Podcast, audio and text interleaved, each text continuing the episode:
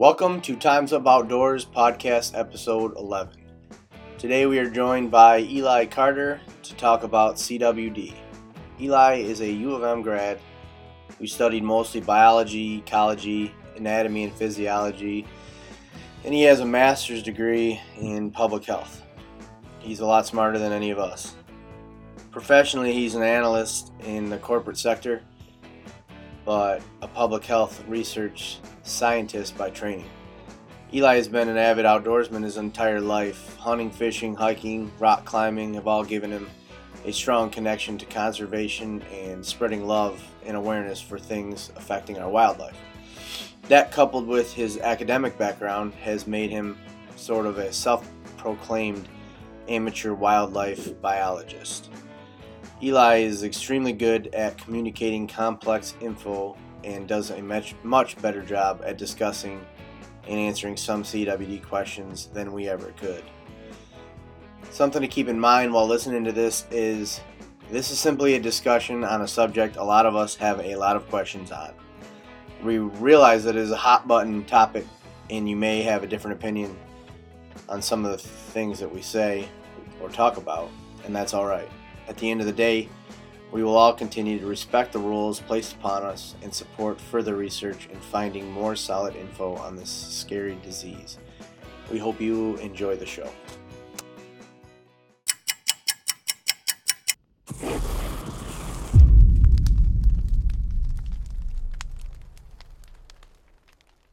So now what? Are we good? Yeah. Are we on? Are we Are we live? Yeah. Can you hear me? Yeah. Do Am I get a- loud? A, real Yeah. quick Am I rundown yelling? of what we're doing. Or what We're we talking about potato skins. Talking about potato skins. You have to have bacon on Most- the potato skins. Always Under- bacon. Chives? You like chives? I'm not really a chive fan. I find them unnecessary. Yeah, me too. I don't want green stuff. I feel like on they my bar. overpower the flavor a little bit. They pull Yeah. the palate off. Yeah, and it's green. Like, why, if I want a green something, I'd order a salad. Yeah, just let's not make this into something. I'm something. at a that's bar. not. I want fucking potato skins. Yeah, and you can't Throw a little fry. sour cream on there. You can't. Oh, you fry- say sour cream. That's the that's See? like to me. Bacon, that's cheese, ba- sour bacon, cream. cheese, Yeah. sour cream. Boom, done. Don't overcomplicate Yeah, things. exactly. We don't need your garnish. You're gonna you're gonna over-engineer it. It's like Jesus. Was that a fart? That was a fire. Sounded like you ripped your pants. yeah, I think you did rip your pants. You You definitely sure you ripped your didn't? asshole for sure. Go on, dog. You have either seepage. either ripped his pants or put a hole through them. So we were Something. driving to Missouri. I was sleeping. And I wake up and he's like, "Your butthole is leaking." He actually thought he legitimately thought my asshole had some sort of leak in it. No, it turns out Illinois just smells like shit. Yeah, but Illinois has like a Nico, bad your smell. prolapse, buddy. He's like, yeah, I wake up. He's like, dude, your butthole is leaking. I'm like, what? It's like driving through Ohio. Oh god. The air just smells bad. You thought you had did. anal seepage. I was cu- I was concerned about my own asshole for a half a minute. Do minute. many Lay's potato chips? yeah, it's like ah, potato skins. All right. So this is podcast 11. Are you sure? We've done 11 of these. Every Yeah. ti- are you sure? It it's is 11 because 10 was our live one. How many times have we said said are you sure? Because 11 now. it, it I is just say it's probably up to eleven. Well, probably 10. we This probably knew we podcast, did the this is first podcast one. Yeah, number for one. sure. Are you sure it's number one? Are you sure? we haven't done this before. Uh, yeah. So anyway, um, anything to start off with? Any any big news? You haven't seen this yet, have you? Yeah, I pulled up the other day. I haven't seen it on the computer. Start up big news. What do we got? Big news. Big Any- news? any of There's it? no big news. I mean, big news. It's middle of deer season. Big news is secret news. Still. Yeah, secret. Uh, middle of deer season. Seeing. Um, I'm not seeing shit. All my corn's still up. So We've got one dead deer on camera. Well, we got four dead deer on camera, technically. Autumn's doe got shot on camera. Oh, yeah. oh, true. Hunter filmed laid out some good footage of that. Um, we recovered my dad's buck on camera. Yep. 119 incher. It's leading the buck contest, I believe. Yes.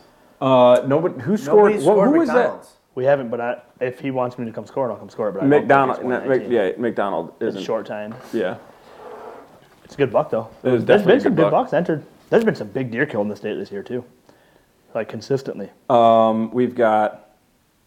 Who who was that other fireman that shot that other one? Nick Rand shot a buck, but he's not in the contest. Oh, okay. That was a nice that buck, buck, too. only, he said it only scores about 105. Why Really? didn't he enter Good a pictures. contest? Um, Way to go, Nick Rand. He didn't. I don't know. I already talked to him, called him. For Too it. cool for uh, too cool for school. He's just a fisherman. Yeah, he doesn't. Have any, we talked. To, I just talked to him today about all that. Yeah. Anyway, He. Uh. Yeah. Anyways, I'm not seeing shit.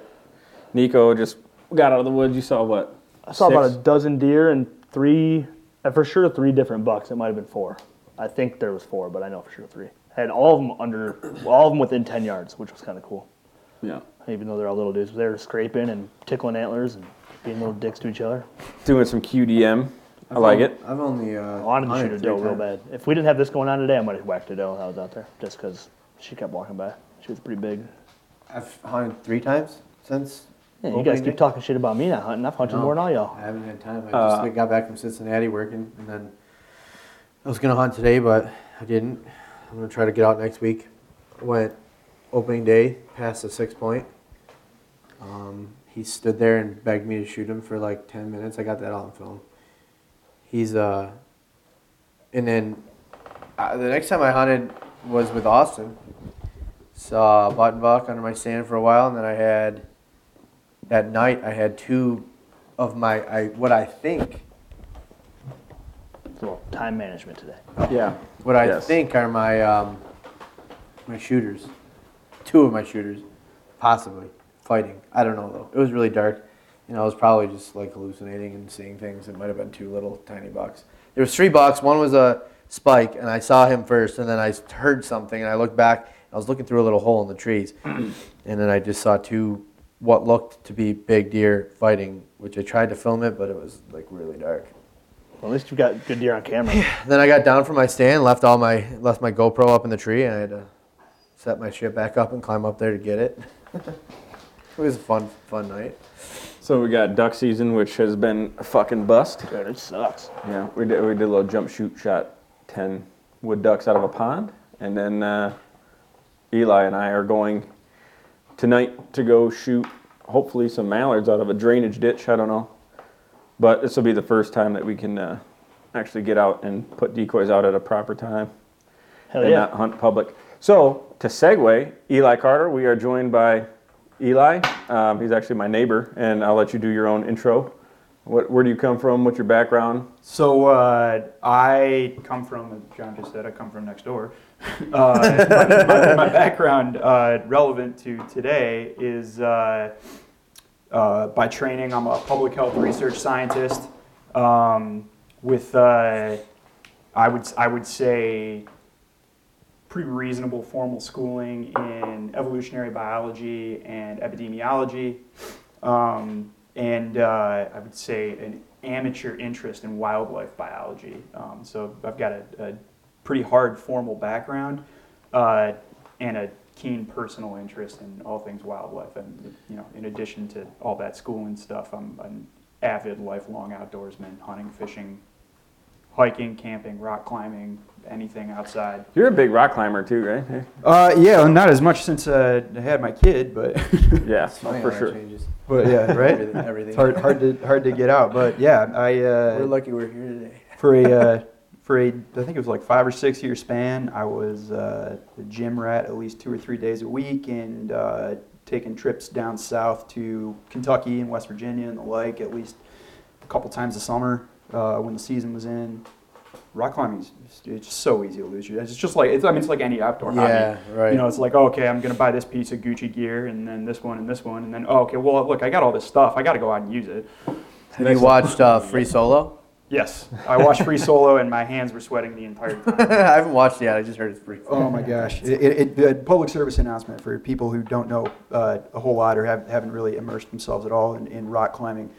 The stuff that the guy's doing in free solo is like 0.01 percent of professional rock climbers. like this guy going out without any ropes or safety harnesses or anything like that. That's like people don't do that, and that's why there's a movie about Yeah, it. Yeah, right. Exactly. yeah, somewhat insane. Exactly. I I mean, yeah, you, you gotta you gotta have a little you gotta have a little bit of insanity going on, but uh, uh, you, you also have to have supreme confidence. Let them out. Sorry, my dogs are being stupid. Um, You probably see a squirrel. That was- Jesus. yeah, that was probably a squirrel. Oh, it was a ground squirrel. Kill it. Yeah. Yep. Hold, hold on one second. Something wrong? I feel like something's wrong. Kind of gotta pee. Easy, easy. Okay. Anyways, yeah. Everything no. okay? So yeah. So follow, following uh, today, or, or, or leading up to today, uh, it's kind of stemmed out of a you know a, a whiskey and beer laden bonfire conversation that John and I had, where we started you know started uh, going back and forth a little bit, talking about like wildlife Could be a diseases. Fixin'. talking about wildlife diseases and uh, CWD, which um, I kind of knew a little bit about at the time, but uh, I've done, you know, I've read up on it, and, and uh, it's a really interesting, unique, and kind of a little bit scary in an abstract way kind of disease. Um, CWD. So that's Yeah, that's where we're, that's where we're going to transition into why Eli is here. We were out having beers in the back, and we were talking about the effect of EHD and CWD and this tri- you know, E. This right before we were going to Missouri. Yeah. Right when we learned that uh, they just got hit with a huge case of of EHD. EHD. And so I'm thinking like, you know, I'm thinking that I know what the hell I'm talking about. And then all of a sudden this dude starts breaking knowledge bombs down on me. And I'm like, well, we can't talk about this anymore. We got to do a podcast with you. So what we're gonna first question is um, he started talking about he started talking about how okay just give us a brief overview which every this is a again political subject or Yeah, let me let me throw this in there before Yeah. we get going in. I come into this whole conversation with a super negative point of view. Oh, like for and all I- the listeners, that. Mm-hmm. I'm sure there's a bunch like me. I fucking hate this conversation. I hate CWD. I hate talking about it all the time because I think 90. I think it's a true disease. It's a real issue, but I think there's a big push on shit that doesn't need to be fucking pushed. I'm tired of hearing about it. I. So, so I come in with a real negative impact on it. so, So I'm glad so- to have this conversation. yeah, and, and also just disclaimer, we are not claiming to be experts. No. We're not claiming to be scientists or anything like that. Um, Yeah. I don't know what I'm talking about, which is we figure we bring him in because he knows a little bit more than what we're gonna know about it. And, yeah, uh, and, and again with the with the disclaimer, this is Right. all based on like research from personal curiosity. Right. Um, like I'm not a so wildlife ba- biologist. So this is basically like our own research. Um, he's obviously done a lot more than we have. We probably get more angry and stop reading things. My perspective on it is negative, but maybe a little less negative than Nico's. And John, when John talks, he usually just mumbles and nobody knows what he's saying. That's fair. So we don't Yeah, know what about his opinion is yet. So, um, I, I We've done a lot of research on it. Yeah, But I think we've all- with all it is- three of us. Is you can look at, I mean, from real scientists, biologists, whatever you want to go with, there is 100% facts from both, Both sides, of the party. So who do you believe and how do you believe it is Yeah. my Yeah. issue with it. So that's why I kind of go towards the hunter's side more than you're the, going So- you're going towards what you want it to be. Yeah, Yeah, yeah, you so want very it to be, true. which yeah. I I mean, we obviously we'll, we'll So- I'm sure circle back to it, but I'm I'm curious about like what some examples are of coming from both sides of it.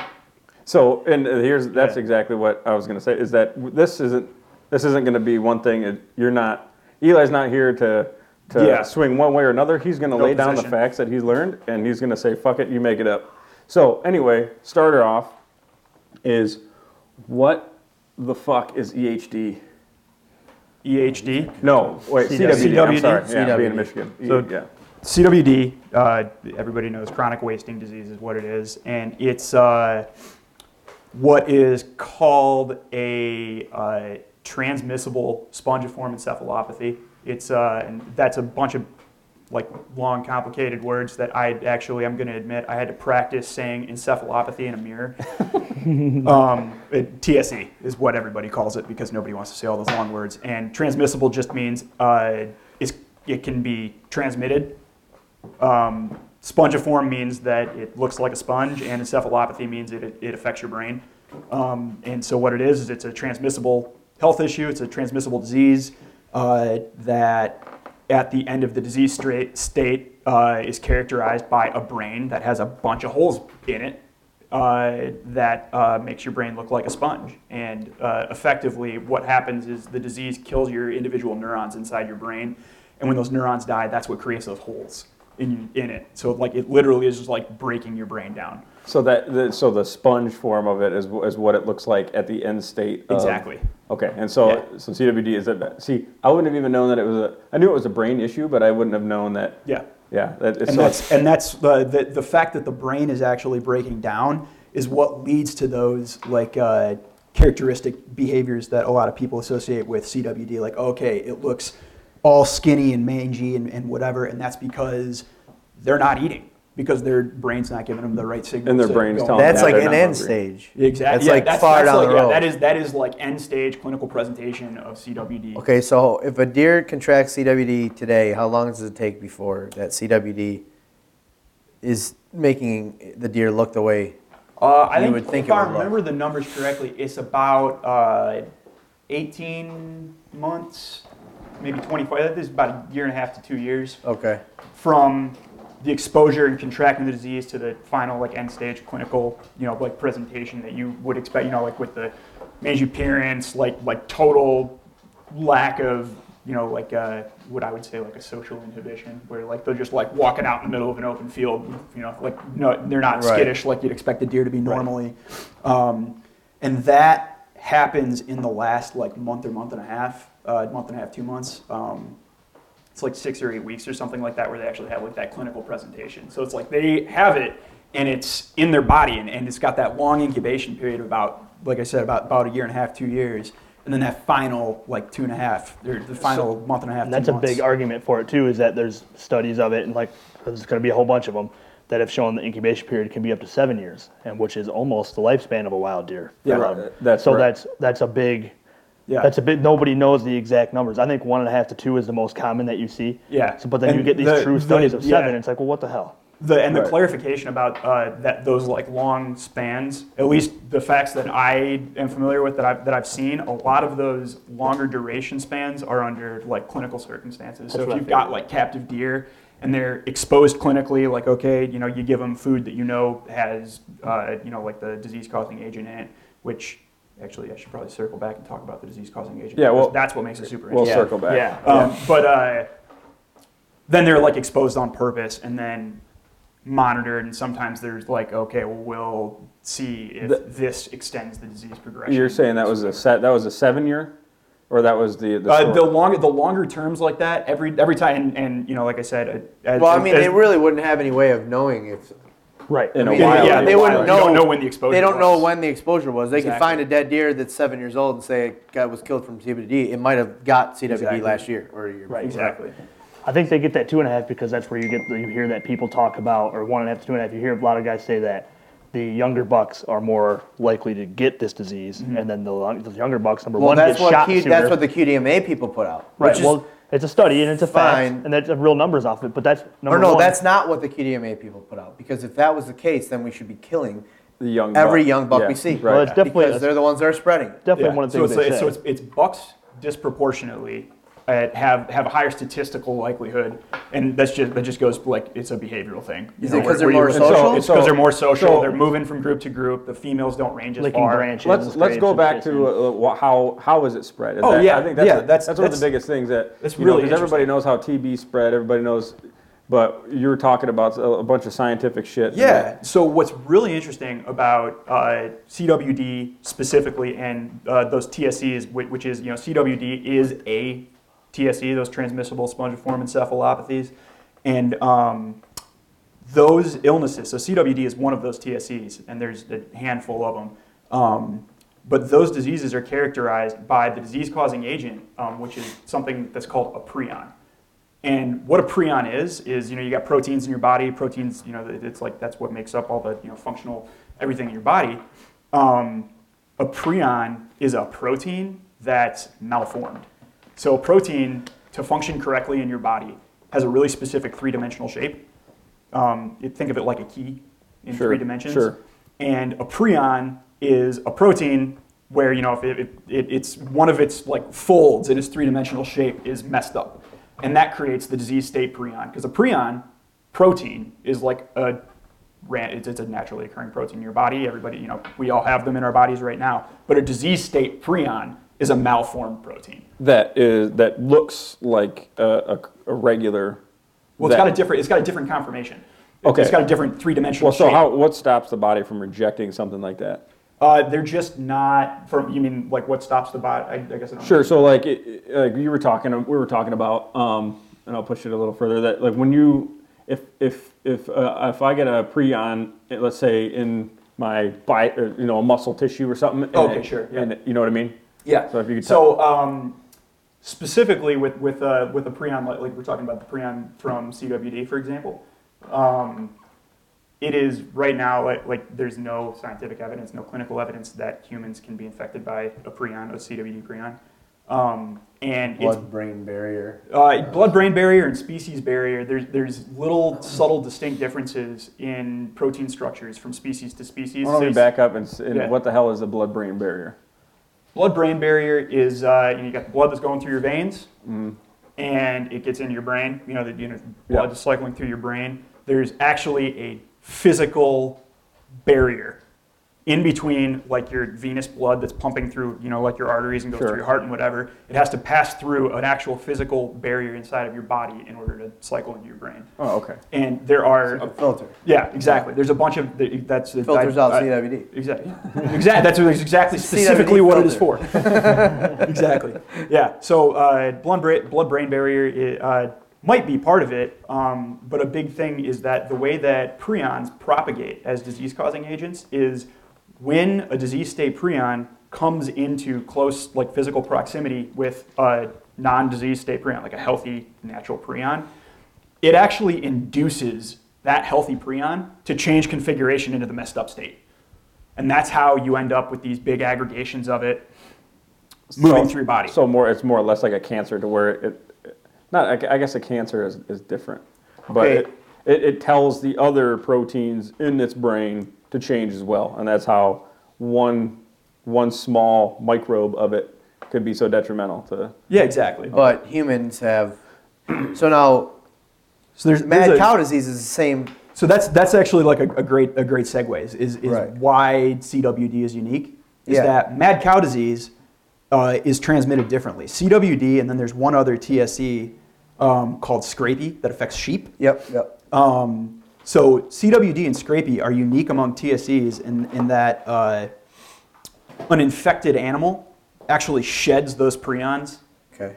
while it comes out in their saliva and their urine and their feces and it's in their blood and, and all that. Um, Which, which goes back to how it's spread. exactly, yeah, and that and that's um, you know I'm, I'm kind of disjointed and out of, out of out of order here. You'll forgive me. That's I should have brought right. no, I should have brought notes in It's a the you Times know, Up Outdoors podcast, man. We're always out Um, of but order. uh, uh, like like uh, mad cow disease, for example, uh, is I mean it's just as lethal Yeah. as CWD is. Like like the thing about a TSE is that i i as soon as you are infected with a TSE, it, it, it's literally like as soon as uh, TSE takes hold in your central nervous system, it's a death sentence. There's It's a hundred literally- percent. There is a 100% mortality rate uh, associated with uh, any kind of a TSE. okay. Um, and uh, the thing about you know like like mad cow disease, for example, is that the prion has to actually be ingested. It, it can't. It um, it has to be ingested, and it doesn't. It, do, it doesn't like uh, eject or off of off of the uh, diseased animal. So like a cow Doesn't shed it. that yeah, a cow that has BSE, which is the the, the clinical it stands for bovine spongiform Yeah, right. But um, so so a cow could have BSE and be standing like in a big group of cows, and none of the other cows will get it. oh. But the reason that we had that big outbreak, I think it was like over in Europe of, of mad cow disease, was that somebody decided, oh, we're losing a lot of protein efficiency here with these cows. You know, like you're raising these cows for meat, and somebody decided, hey, there's a lot of bone meal and muscle tissue and brain tissue and bone marrow and whatever uh, that's going to waste. So why don't we just take this, you know, like offal O F F A L, offal, uh, the offcuts from these cattle, grind them up, you know, process them a little bit, and put them in as a protein supplement. Ah, okay. And so it got into this positive feedback loop where one diseased animal got into the food chain, and then it propagated out. And the, so, so, so that's how that's how it spread was because uh, animals were actually eating that diseased uh, tissue. But the thing about a, a TSE like mad cow disease is that you can break that infection cycle by just not eating the infected flesh. Okay. Um, the other thing about uh, BSE, about mad cow disease, is that it's actually transmissible to humans. So if, if a human were to eat, So that's my that was my main question. Is Yeah. why is that different?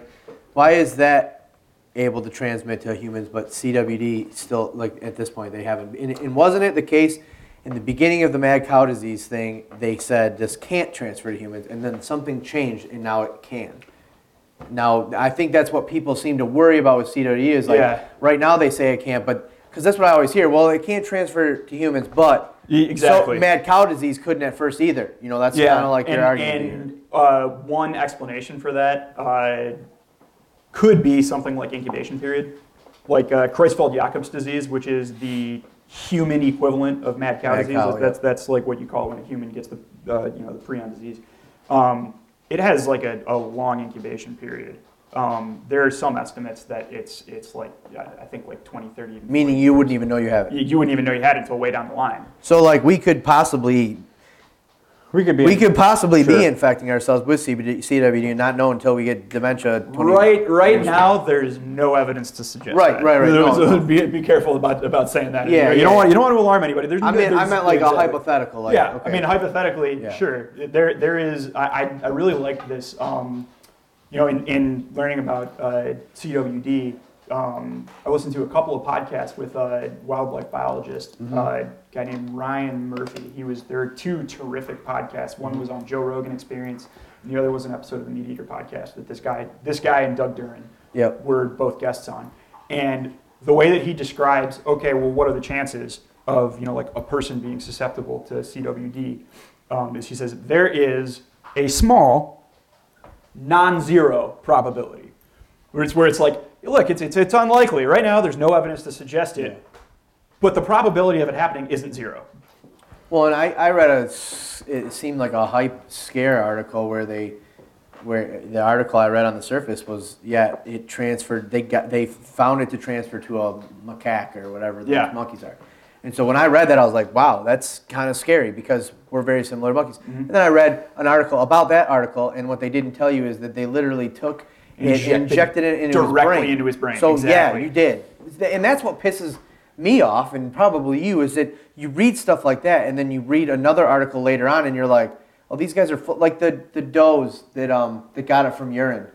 They were Yeah. like they were like force Yeah. feeding these They- fawns they feces killed- and urine They for were days. killing fawns, trying to give them Trying disease. They were literally them disease. drowning them, Drowning them in trying urine. to yeah, with urine, blood, and shit. Yeah. And, And, and, I'm, so- and I mean, I, I, I totally agree with that. It's, it's, it's like at a certain point, you, you wonder about like what's responsible journalism, what's responsible reporting. And I don't think it's. I, I, I think it, the irresponsibility doesn't lie with the research because the scientists are just doing scientist like stuff. They're here are trying the to facts, figure out the but exact reason. so do do whatever you got to do. That's fine. But the research or the the journalism on it, Yes. when they just say, "Yep, a monkey got it," Yeah, instead of saying yeah. a monkey got it, but this is how the monkey got it, and the reason why they're doing this study is this, and blah blah blah blah blah. They didn't do that. They just It's leave it out, it's and then be- it's because they want And then my article clip. mom is That's- sending me the article, and my fiance is sending me the article, and like we can't eat our deer. It's like, okay, Well, that's where I, that's where I've come in with a, there's two very different sides because one group will put will put that article out, a monkey got it. Yeah. And then there's another group who puts out the monkey got it, but this is why. exactly. So why? It's just like that's not a that natural. doesn't make sense yeah. that these aren't on the same team to me. Why is science not being played as science here? I, uh, Or at least again, why is it not being rec- Again- reported? Again, as it's not the it is? science. It's, It's journalism. It's the journalism, Yeah, and, exactly. and now you're talking about politics. I was going to say that that, get, that gets of very people, political real because quick. now- That's what makes me pissed. Exactly. The That's the politics of it. You, so get, you, you can ask the same question about vaccine efficacy. You can ask the same Yes. question about whether or not the Earth is flat It's around. exactly like that. There's science to say all kinds of different Exac- shit. exactly. But there's always two different sides to it for because some the reason. scientists are on, back absolutely on board, and it's just the two aspects of it just fully based on what the what the other person's agenda is. And okay, let's say let's say somebody that is fully against hunting deer in Michigan want to share that article saying that okay, yeah, this this meat's infected. You shouldn't hunt this, and we shouldn't do this, and because it's got this disease, now we need to pay the money to do this and that. When that pushes their po- political agenda, and then on the other hand, you have the hunter saying no, it's actually not because this is Well, take see, and uh, I love. I think QDMA is an awesome organization. I think they do great stuff. But they're they, I feel like they propagate some stuff about CWD that it doesn't. I don't even know that they're putting out wrong information. But what what I see trending is that they put out only information that will still allow them to also continue their QDM policies. And it's like to me, I'm like, well, hold on a second. I've read things that say that these. What's wrong? Oh, the coffee maker. Yeah, it's just diarrhea. got coffee sound in the back. My bad. I needed to cut another cup. No, so so now what I see is like, okay, so you're picking and choosing what you're saying, and to me, like I've commented on some of their. They probably hate me. I'm Yeah. surprised they haven't blocked me off their page, but I've commented and been like, I've read stuff that says that you should Why does it take so long? No, I'm just saying you left my refrigerator open too. That's sweet. Your dog. I was going to say something shit. as soon as you were done talking. The dog's got his head. I wasn't done in there. but but why why is it so we're like what we were talking about a little bit ago? There's you're saying younger bucks, you know, are more susceptible to having this disease. So people so say. so why aren't we? Yeah, exactly. Some people say this. So how come QDM isn't saying isn't showing those? Why do they only believe the ones that seem to coincide with QDM policies when Uh, that's a there might be Yeah, I was going say that's, That's, that's a whole other- political subject. Yeah, you say that's a right? whole ball of wax. and that's but- what irritates it irritates Oh, me it, no, because and, and, and that's and that's I feel like the problem with to me in, in, in the course of my research, what I that again disclaimer, my personal conclusions that I drew is one of the biggest difficulties in properly addressing, managing whatever word you want to use. CWD specifically, but any sort of a, a threat to conservation or to hunting or anything like that is misinformation, lack of correct, uh, lack of cor- being correctly informed, uh, things like that, and and people going and trying to make intelligent decisions right. with incomplete or incorrect information, or even just misleading information. Like like uh, a- another another one, like a great example from um, from one I don't remember one of those podcasts with with uh, that guy Ryan Murphy was was talking about. Um, I think it's actually Brian Murphy. Now that I said that, since we're on the air, I'll correct myself. Um, but uh, was uh, people talking about? Um, I think it was actually Ted Nugent went on somebody's podcast and started talking about, oh, you get more mortality in deer in a winter die-off than you do from CWD, and he cites a, an academic, like scholarly article that has like good methodology and good approach and whatever, and fails to mention that that is number one from a study that was conducted like 15 years ago. And when, when like the disease was still in its early states of emergence and hadn't quite had the traction and, and the just you know the, the uh, prevalence rate that it has today. Um, and the other thing you know that you, kind of leave off of the end of that statement of oh there's you know bigger mortality incidents with winter die off is that uh, you know the scientists make that statement about like right now this does not seem like a significant source of mortality, but They're worried that it will. this study should be used as a like a, a jumping off point for future research. And that you, you kind of end up like i was saying is one of the biggest risks is, is misinformation and uh, the difficulties that that creates. But the other thing is scientifically we're at a point where we kind of just don't know certain things. And that's you know and, and again strain into you know, political conversation here talking about you know like some of the efforts from the dnr i, I, I know uh, like you specifically talked about like oh okay well take my deer in for testing. If i want to get it mounted what am i supposed to do? It's like you, you're placing the onus on the hunter. But at the same time those kinds of policies are if you want to approach it from an evidence-based you know like like perspective things like that are, are almost necessary. That's fair, and that's fair because, and I'll I'll be uh, the first one to say that that I I don't want to be bothered with checking my deer in. I don't want to be bothered with any of it. But I also, in the same hand, I can't say that I don't want to be bothered with this deer check in and, and have to fuck around get my deer mounted or processed. In the same hand, I also do want solid evidence to say this is exactly what's happening. This is exactly. Well, and It- with the so- with the deer checking stuff, they're there's They got to It's- figure it's it out. an now. They're it's so- an information gathering like it's a but they're survey. very behind the eight ball with They suck at it. with making like last year I shot two bucks and both times I shot both bucks I shot I got different information about what to do. And it didn't make sense to me because they said you have to take this deer to a check station. You have 24 hours. He said, "Well, I would like to get it shoulder mounted and it's shit. I had to work the next day. We, uh, me and John recovered the deer at like one o'clock in the morning Yeah. on like a Sunday. I was wondering if that was when you when you posted that thing, if, if that was Yeah. a hypothetical, No, if that, that was, was, like a- that was actually happened to me. And what I was told was you have 24 hours from the time you recover your deer to take it to a check station. Mhm. It doesn't matter where you take it. And I said, but I thought I wasn't allowed to take it out of the county that I'm in.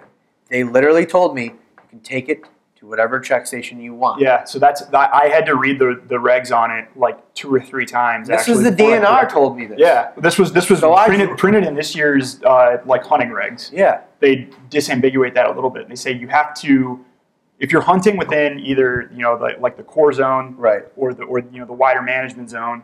Um, And I'm in the management zone. Okay, so like Jackson County or something. Yeah, uh, Calhoun. Okay. Um, so uh, if you're in one of those zones, you can't transport the deer outside Outside that zone. of that zone You can go into the core zone. unless you present the head within 24 hours. Yes, testing. which that's and that is where like so when they told me that Yeah. he said you can go. So I said I can take this deer to work with me tomorrow, and which is what I did. We drove the fire truck to Yeah. the DNR station downtown at Atwater. Yeah. I didn't know there was one. There. Right. There Yeah. is. No, that's like their. So we home took it there, Southeast. went in there. The guy did did his thing, aged it, whatever, and um.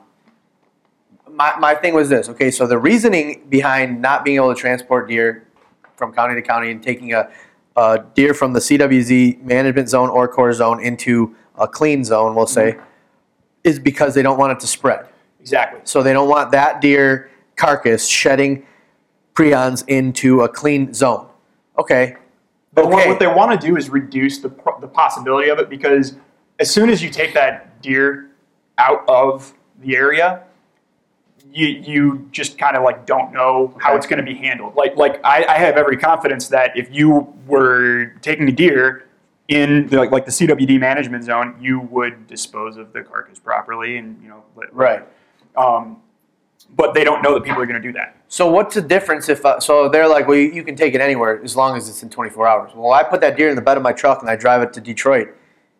Whether it's 24 hours or 48 hours or 26 hours, It's still going. The it's still distance. doing the same thing. Yeah. I'm still driving a potentially infected deer Yeah. through clean counties.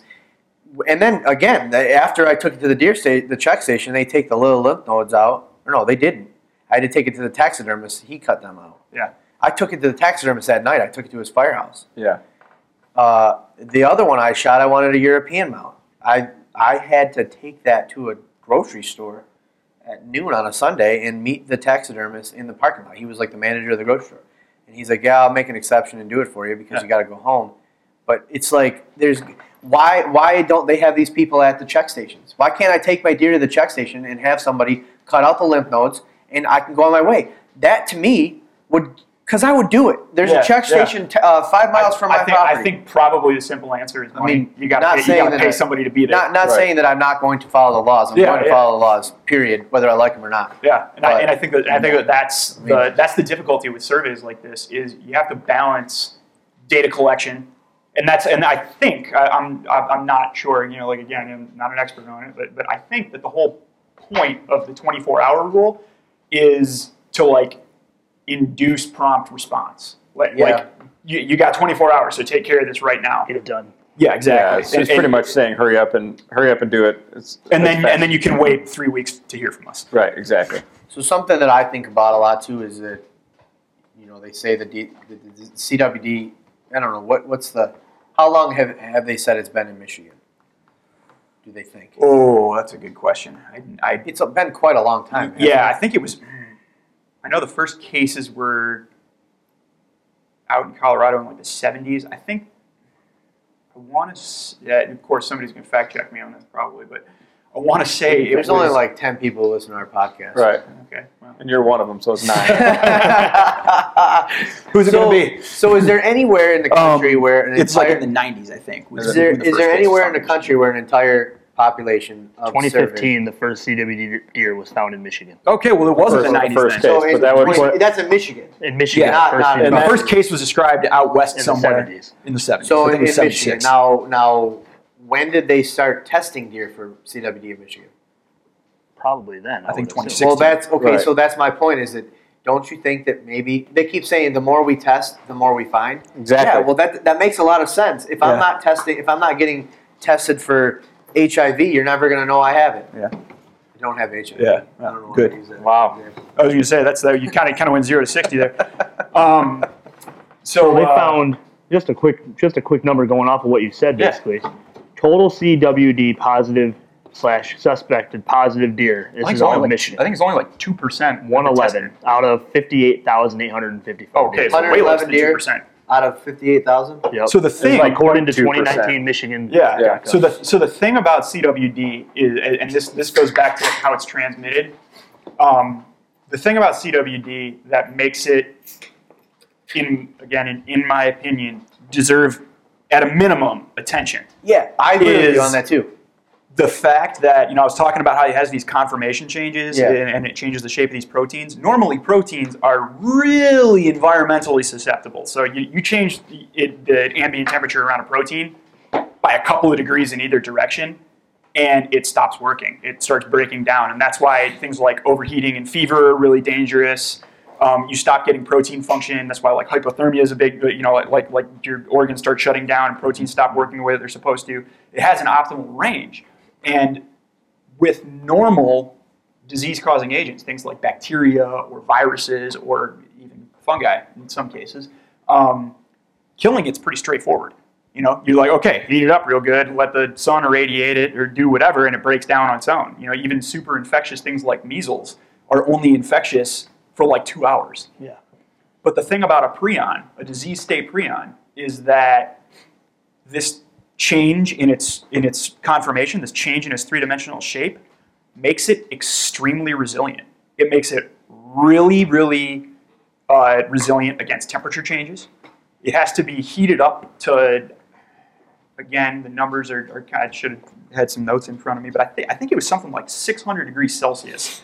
You have to heat it up Jesus to Christ. in order to disassociate the prion.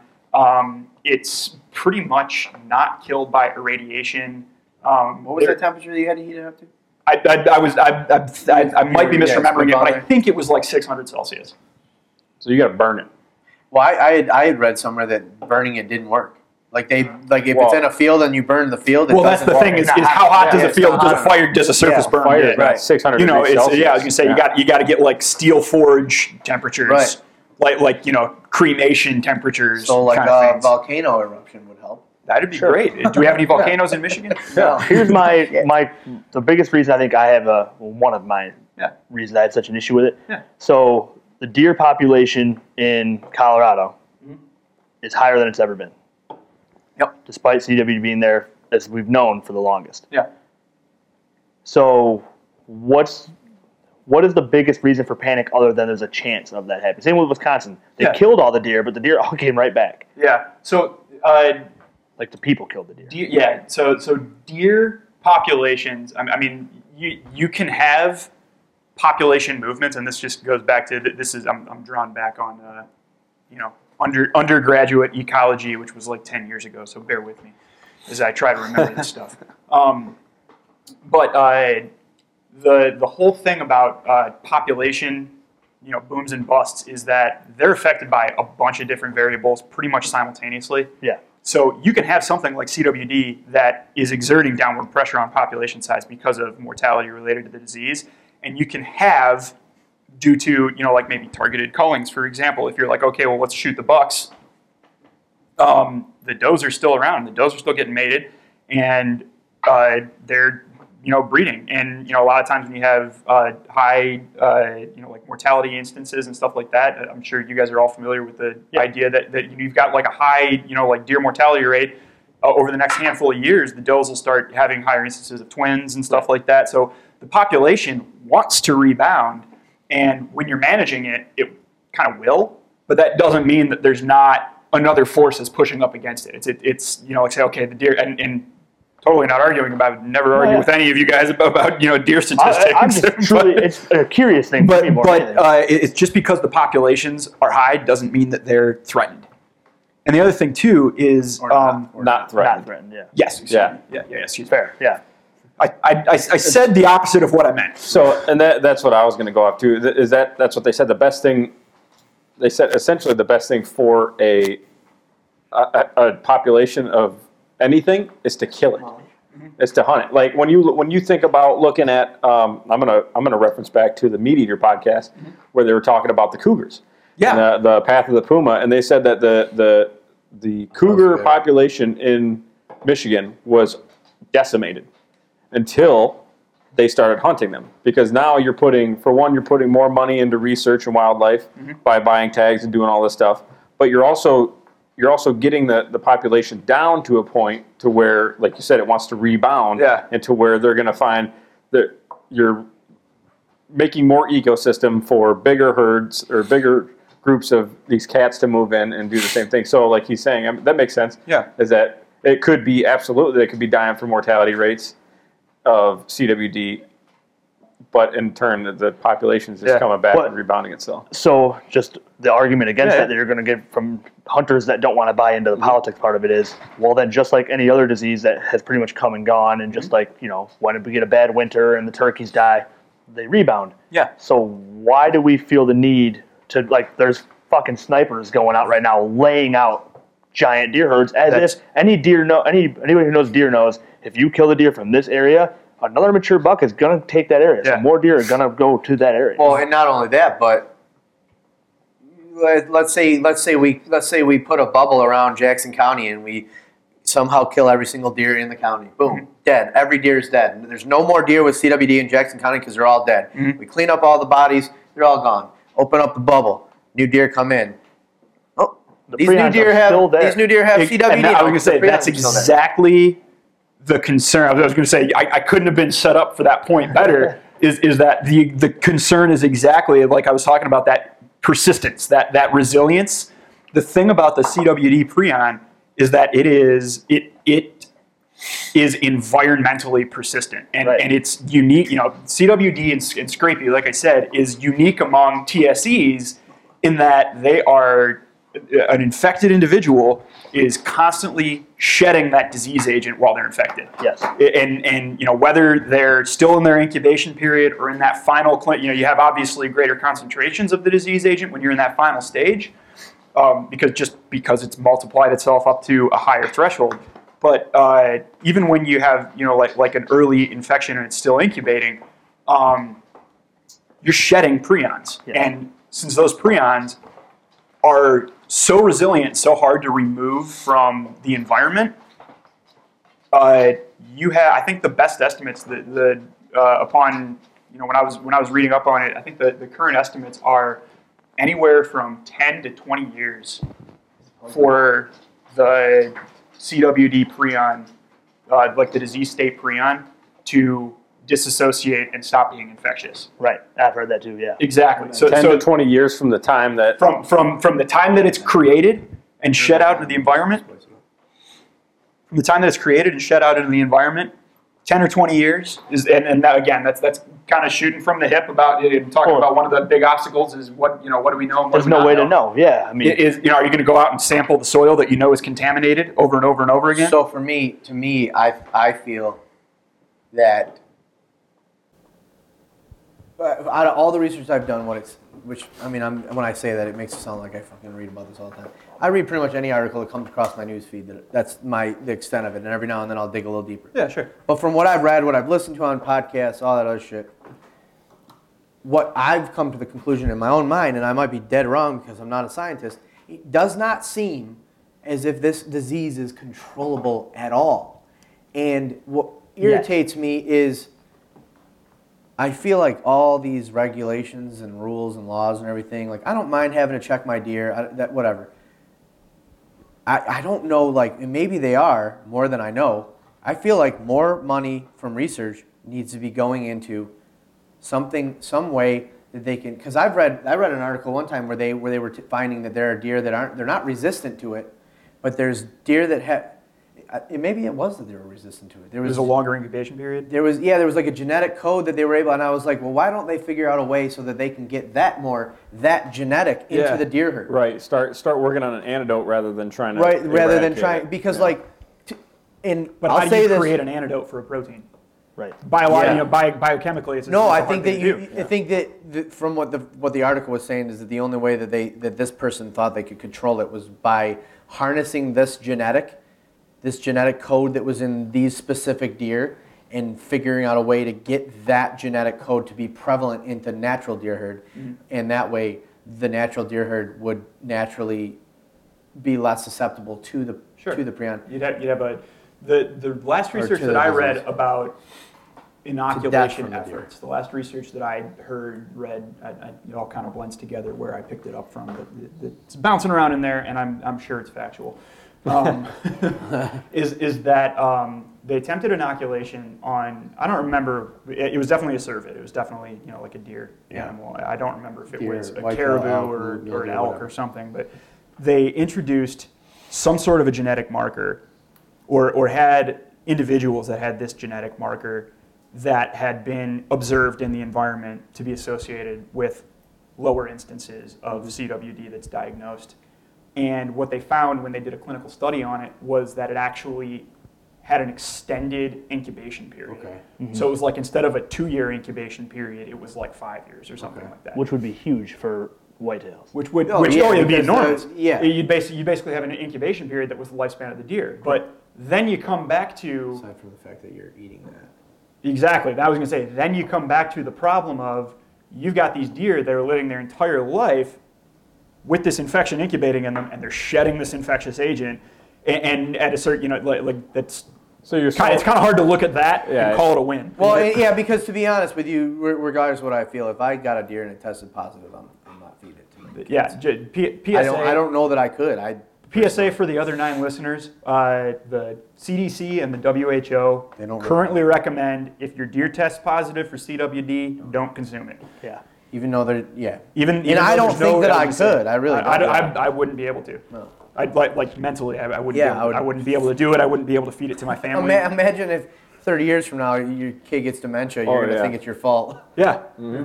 Here's my, it's probably my, just Yeah. for time restraints, my biggest issue with the whole thing, and it's really not even a science thing, it's just a hunter's version of the whole Yeah. thing. So the biggest issue with CWD is that it's, it can potentially kill our deer herd, as far as like a conservation mm-hmm. point, right? That's our issue. That's a concern. I do not understand the fact that if the deer are going to die, we need to kill all the deer. right. I can't get that um, they are culling the shit out of deer and dropping tags. And if this the prion's going to live there, no Forever. matter what, for no, what the Next year fuck that is the comes point of along killing the is deer? gonna- Yeah. So, the, so the idea, the only, the, the, the, the best examples of, of effective intervention, basically the, the, the consensus is if there's not CWD in your area, you don't want CWD in your area because Right. of that environmental persistence. Right, right. And the idea behind culling, and this was, uh, I'm trying to remember, it was a European country that had it anthropogenically introduced. So it was, it was transported by humans, people into a different geographic area. Right. Um, and it was found, I believe, in a caribou population in, I read this too. I think it was Norway. yeah. And their response to it was, all right, we're drawing a line, right? You know, we're drawing a line, and that's going to be the boundary. And they just culled the entire herd unit. They literally killed all of. Everything, like scorched earth, you sow the land with salt kind of a thing. No shit. Yeah. And have declared that they are going to continue like targeted cullings. the fuck was that? I have no idea what's going on. A, tree, a tree just like brushed Oh, I past your think, it's, window. I, think it's, I think it's one of your dogs I who's think your dog playing in just the hops. took a tree with him. Jesus. Actually, no, because both your dogs are on the porch. That's what I'm saying. He came from over there. Yeah. Oh. Okay. Somebody Yeah, just there's threw a tree at there. your window. that was um, terrifying. Hey, Yeah, I think I think it was the abominable snowman, um, or a grizzly bear. um, but uh, They're gonna. then they then they've, they've pledged. They're like, okay, well, we took out this entire herd unit, and for I think they said like five years or something, which is on the very lower end of the spectrum of what estimates They're are just for gonna how continue long. to kill They're it. like, we're just going to kill it all. We're not going to let anything live in that area. Um, and that's really, you know, to your point about, about like culling, that's really the only way to do it is Right. to eliminate the pop because it comes back to like I was talking about earlier about like uh, mad cow, Yep. where you can interrupt the infection cycle, and that with CWD because you're shedding that infectious agent into the environment. With with with mad cow, you're not shedding it into the environment, so it's a different animal.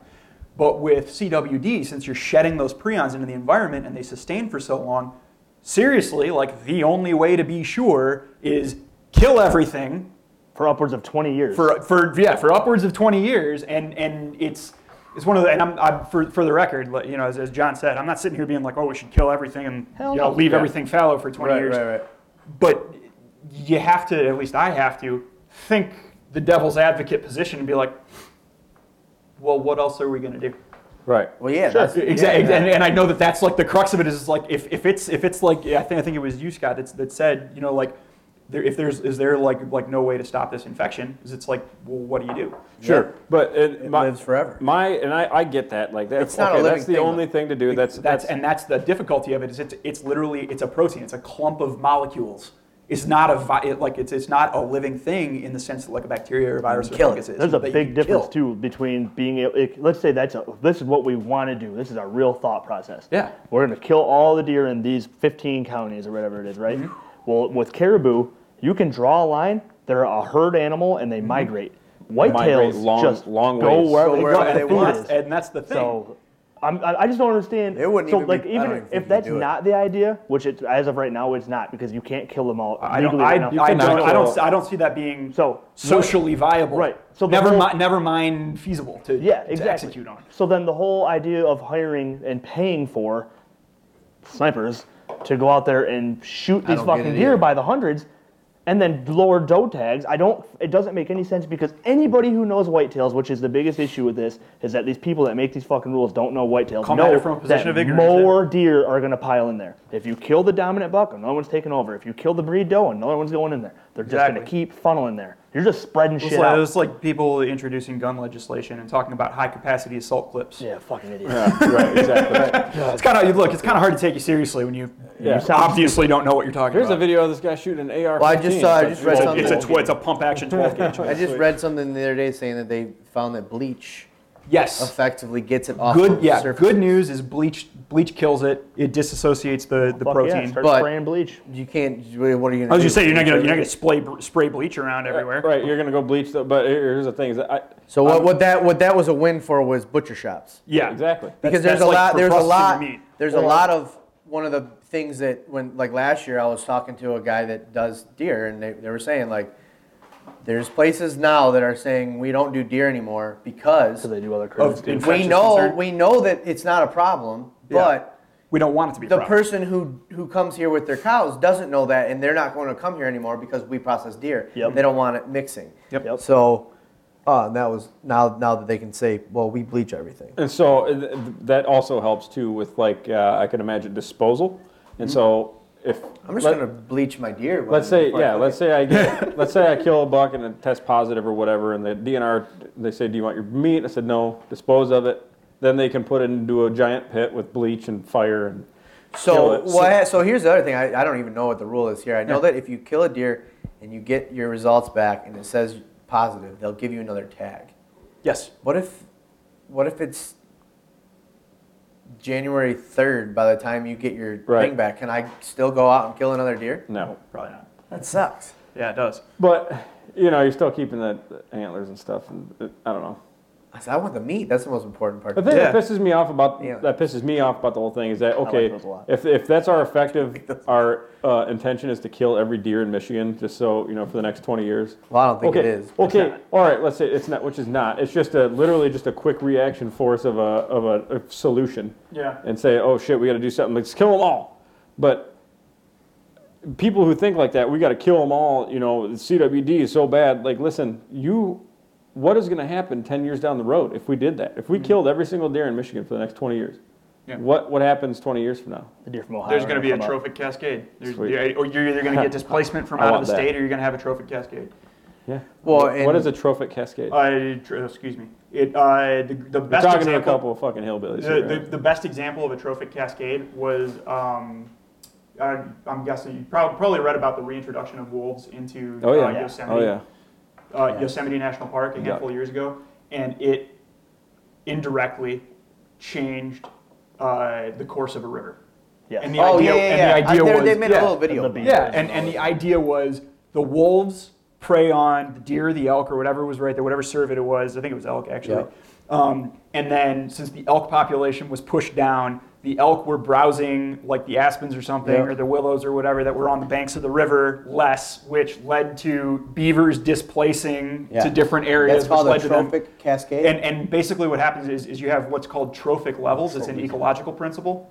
Um, and basically, uh, trophic level has to do with like what area of the food pyramid you're at. So, you know, like, like a, a predator, like a coyote or a wolf, is at one trophic level, and then the cervid or the you know the deer or whatever that they eat is at the next trophic level down, and then the grass is at another. You're talking about level. food chain all the way exactly, down. The ecosystem exactly. is just a trophic. Yeah, trophic level is, Yeah. is, is like your position in the food chain. Yeah. And a trophic cascade is where you mess around with one link in that food chain and Changes you see echoes of it throughout the entire thing, throughout the entire system. Sure. Yep.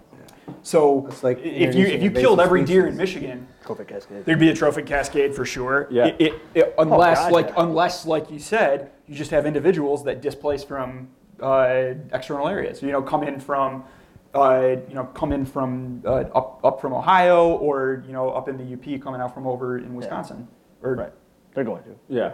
Wisconsin Well, or they go up through Illinois. Wisconsin. Yeah, shoot, Wisconsin, shoot yeah. across It's all over from. Exactly. That's a that's a big thing too. That a lot my issue. Like so, I hunt, I hunt on literally a county line road. Yeah. Well, Shiawassee County is part of the outer ring Yeah, of this whole part of the thing. And Genesee County, where my house is less than a mile away, is not. Yeah. I cannot take a deer home without presenting From it for testing. Yeah. from, Sh- which is like Oh, I that could, sucks. I didn't I know could that. fucking throw a football to my I mean, house. and, and I was gonna say, and that's the other thing is, is it's kind of it's kind of like the 24-hour thing where it's like an arbitrary line where a county line is Yeah. just your convenient area. Yeah. You know, if you really wanted to get technical about it, you could say it's it's with it. You know, you could treat it like uh, like the PFAS restrictions, where it's like within so many miles With of the this. radius of this one yeah, location. except for I think that it's just from you know like like a uh, uh, like like a, a literacy with reading maps, and you know it's, it's easier Yeah. to say if People you're hunting in. Jackson County. Yes. You have to Yeah. present it, as People are opposed to if you are 15 miles away from this point on the map, you're like, am I going to get out my slide rule and, Yeah. you know, Yeah. my my, uh, my my sextant and check my, Yeah, my right. bearing? Yeah. Uh, yeah. Well, I mean, that's there's so many different. I mean, you can get into the baiting thing. You can get into Yeah, like it everything. goes and- forever. And the, yeah, I was going to say, that, and the thing about baiting is just that it aggregates. I don't even care. The, the thing about baiting is like I don't hunt over bait. Yeah. I No. did my whole life. I don't have a problem with people who do. Yeah. But what I hate seeing is all these guys getting online now acting like there's some kind of like virtue to them that they don't hunt over bait, like they're better than someone who does. Yeah. And they're on the QDMA page writing comments, you know, that belittle guys who do. It's like, you know, you're going to turn a lot of hunters away from hunting because they literally can't. What if my only day to hunt is November 15th every year? I can get out there one day. I got the weekend before, I You can can go throw everything, out you some bait. do everything you can. I can go out there, throw out some bait the weekend before, and then get out there for maybe one or two days. You know, why am I less less important as a hunter than you are because you get more time off of If work? anything, and if you're a super bow hunter and you hunt this is for- funnels and That's for another podcast because that the thing that that pisses me off because I love that guy. I love that So guy do that goes out one day a year. But you and see hunts these guys Because online He's still just- buying a tag. He's still paying the well, money. you know the- what's going to happen? That guy's not buying a tag anymore. No, exactly. That's what I'm saying. I love that guy because he's not fucking with my deer herd. He's not going to accidentally shoot my monster buck because I've been hunting this thing all year. He's not going to. I mean, My he might accidentally shoot it, but he's still buying tags. He's still biggest buying problem his is license. like with baiting for me personally is I take my kids on the youth hunt every year and That's mine, too. putting bait, putting the kids over the bait and and I and I they don't con- care what they shoot, and you're I gonna yeah, get deer and I got into an argument For with sure. a guy about it on QDMA and he was like, "Well, why don't you teach your kids how to hunt like actually hunt?" Because because now this new age hunter, they're so much better than everybody. Hunting over bait isn't actually hunting to them Because So they're I said, 12 and they have limited attention span. They're Right. eight, Yeah. dude. I have an hour with them max. Yeah. It depends on the temperature. Exactly. I don't have time to take them out and scout in the summer and show them everything that I've learned over the accumulation of 20 years of hunting Yeah. that came with time. My my way of teaching them how to hunt Is get 'em I just want to get them into exactly, it right now. Exactly. And now I can't- hold over and that's bait. and that's one of the biggest takeaways. which we killed three on the That's one of the so I can't complain. Awesome. yeah. That's one of the biggest takeaways. You know, people are always asking about CWD. You know, if, if it's you know this thing that we're not quite sure how to intervene on it, um, the takeaway from it of you know what should you do is number one, like it's it's something that definitely deserves attention. It's 100%, something it's I something agree. that definitely I you, know, agree. you should look at. Yeah. You shouldn't ignore it. But you also, and I'm going to go ahead and eat my words when I was like, oh, it's a little bit scary. But that was me in reference to it sits in the environment. You can't get rid of it. It blah blah blah. And I look at that and I'm like, that. Hmm, It's okay. like living with a fucking monster under. He's not Exactly. No, exa- exactly. It's like it's like having it's, it's like it's it's like running. It's it's like having an anxiety attack where you're running around playing ESO and there's like boss music Yeah. playing in the background and there's no boss and there, you know that there's a boss around you, but you don't know where it is and it's just like in the back of your mind, just kind of tickling you like there's something. See, exactly. something and that's going why we trust This is a you with all the stuff because you're a super nerd. It I is- love it. it- so, so, so, so the thing is, is, is yeah, it, What's it, it merits. ESO? Uh, ESO is Elder Scrolls Online. Yeah. It's, a, it's, an, it's, a, it's an MMO video game. I knew it was something. I knew It what is boss nerdy. music was though. You, you made, you like made- I was Anybody thinking, knows boss I was music. thinking of Yeah. like King Koopa in like Yeah, Bros. uh, yeah, exactly. And, and you can, and you could do the same thing. You can say playing Zelda. You Yeah, yeah. But, but it's, it's, you know, you got something that you know is there. There's a lingering music. stench It- to ex- when you're out in the woods, and it's CWD, but it's nothing to be concerned about because it. I mean, it. That's that's There's a that's concern, the, but it that's can't the be There is a Exactly, concern, but you can't let it. Like, That's I was gonna say that's the takeaway is is pay attention to it, be aware of it, and I mean it- it really even though it's inconvenient, get your animals tested if Yes. for no other reason because it informs the science. and, and I Sure. and I don't have any like and I.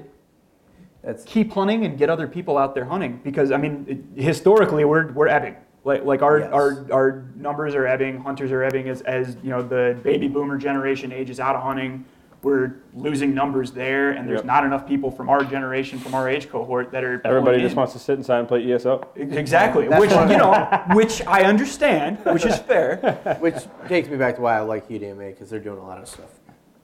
Going towards that. Exactly. I just Get- get into it like- with them. I don't yeah, like. make- make I, sure I that just don't like what it- they push on. Yeah, just Yeah. make sure that you're not letting it push you away from the stuff that you love, and uh, you know, the hunter is the best conservationist. And, and um, the the thing about uh, you know the, the plug that I'll give from the the only plug that I'll give fr from you know taking one side or the other is to advocate testing and information gathering because as a, as a research scientist as a, as a guy who's done public health research and learned epidemiology and how to sample things and stuff like that is if you don't know the scope of the problem you've got no clue how to deal with it Right. Right. and helping uh, you know agencies like the DNR understand the scope of the problem, understand where are we finding these deers with these deer with CWD, where are we, you know, what's the extent of it, how fast is it moving, Right. Yep. And and things like uh, the the one that I was really confused at when I, about at first when I was looking at the hunting regs was uh, the differential um, antler point restrictions, where it was like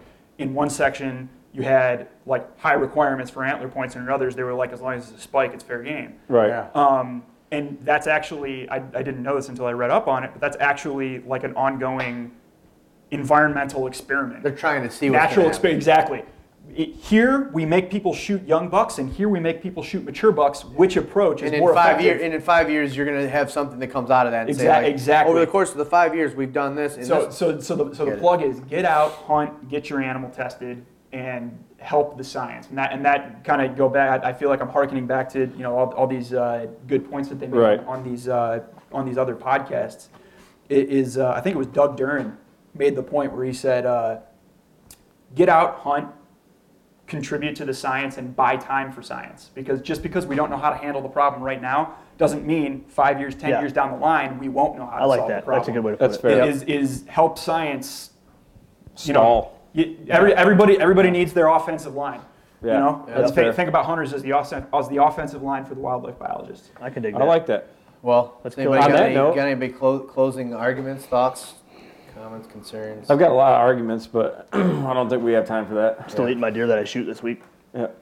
Yeah. Anything, anything, Uh, well- anything you wanted to say that you didn't get to say? Uh, probably, and I won't remember it until I'm trying to fall asleep tonight. We can do another one. Shit, I should have said this. In the last bit of it, uh, Eli and I uh, are gonna go shoot some ducks this afternoon, and uh, I think Scott's going home. Sweet. Nico's I'm going to Mark's thing. going to oh Mark's thing. I might, Mark and I might go is to true. that. Shindig. Oh, the So- other the other thing actually one one last thing that I wanted to touch on was uh, uh, two points. We were talking about EHD. Yeah. Um, by the time you get into deer season in Michigan, EHD is largely not a concern. Right. Uh, it's got a really well relative to CWD. It's got a really well understood mechanism of infection. It's a virus. It's only spread by, mi- by biting midges. Um, and once you have a hard frost, just like mosquitoes, Yeah, those midges ticks, die out. mosquito- We had it a breaks, good frost it this breaks morning. that. Yeah. Yeah, exactly. It breaks that infection cycle like we were talking about. Um, and you don't have to worry about it. The other thing too is, well, I probably would have reservations about it. I think if you kill a deer, and you find subsequently that it was infected with EHD, that you can still eat it. I, I think, I'm pretty sure. I would imagine that the that the powers that be say no. But yeah. I don't- yeah, I don't but know but since it's a viral infection and, and it's Sure. not something uh, airborne like uh, Well, and tuberculosis, EHD for is example. not completely more. Um, Yeah, so you don't- EHD there are isn't. deer that yeah, E- EHD is not 100% lethal, yeah they can live through that. and and you have and you have diff, actually you have different like wild wildly varying mortality Right. rates with Yeah. EHD, and that's uh, you know since it's a virus, uh, you can have like adaptation to it. Right. It's not something like a protein that's in right, your body. it's more You like the can have- flu rather than Yeah, exactly. Yeah. Drought years are the years that you have and, to worry about. you can have things like where Definitely didn't have further south, where those biting midges are around a lot more lot in more. greater numbers. Missouri. Exactly. Fucking Missouri. When you have an EHD outbreak, you might have somewhere between like five or twenty-five percent mortality from it. Right.